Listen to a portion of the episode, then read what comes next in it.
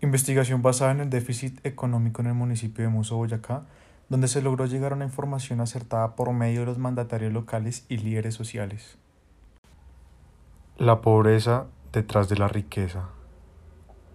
Muso es principalmente conocido por su importancia e influencia dentro de la economía colombiana y boyacense.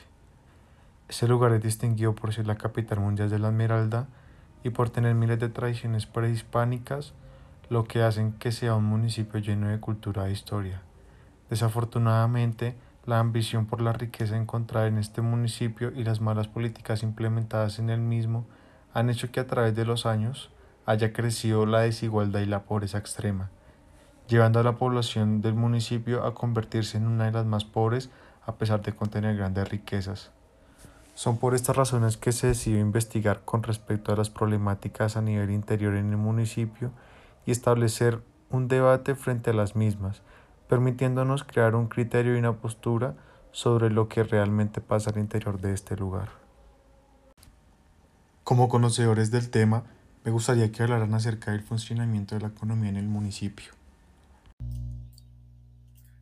Muso, la economía rige como eje fundamental con la explotación y la comercialización de esmeraldas en un 60%, con ganadería en un 20% y llevado de la mano con la agricultura con proyectos de cacao de un 10%, con un comercio general del 10% restante. La producción de las esmeraldas en Muso ha sido una importante actividad económica reconocida desde el periodo del prehispánico hasta nuestros días. Indudablemente ha sido una de las fuentes de riquezas captadas por algunas distinguidas familias de la élite nacional, con un porcentaje de propiedad del departamento baja hecho que contribuye al no desarrollo social de esta región y económico. Por el contrario, contribuye por su inicio desde la época republicana a la corrupción administrativa e inseguridad con presencia de grupos armados generalmente al margen de la ley y protagonistas de innumerables desafueros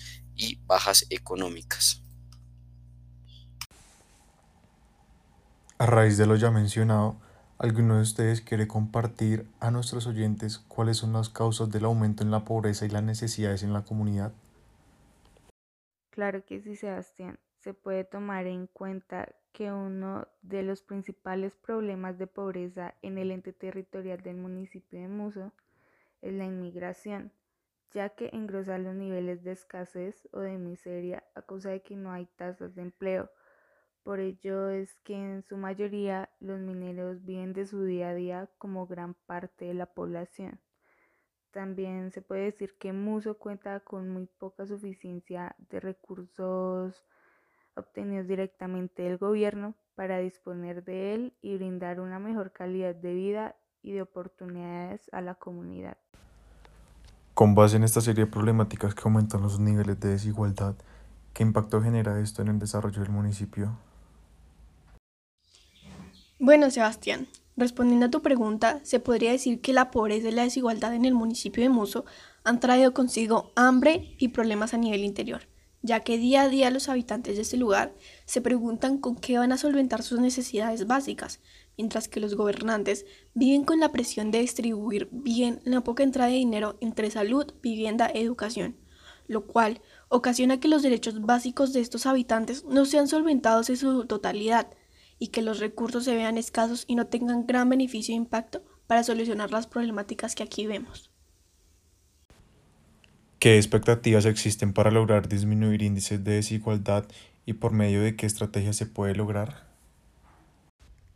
La fomentación del turismo para así generar nuevas fuentes de empleo e ingresos esto se procura lograr con la planeación o proyección de corredores viales a lo largo del occidente de Boyacá, en donde se incluyan todos los municipios del occidente, por medio de convenios con universidades e instituciones públicas y privadas. Se procura lograr objetivos de un fácil y rápido acceso a programas de educación para así poder desarrollar de manera eficiente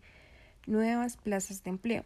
Por otro lado, está aumentar la productividad de las pequeñas explotaciones agropecuarias, promoviendo el uso y la gestión sostenible de los recursos naturales, y empoderar a la población rural pobre para participar activamente en el proceso de desarrollo y así beneficiarse del mismo. Todos estos aspectos mencionados por nuestros invitados acerca de las problemáticas existentes al interior del municipio abren paso a conocer la realidad que se vive allí por negligencia política y la legislación que beneficia a los más ricos.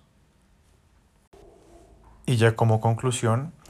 podríamos decir que a partir de lo mencionado podemos tomar más conciencia de los diferentes factores sociales que padecen los habitantes de este municipio. Es de alta relevancia tener en conocimiento las problemáticas para que los entes gubernamentales tengan más presente este rincón de nuestro país.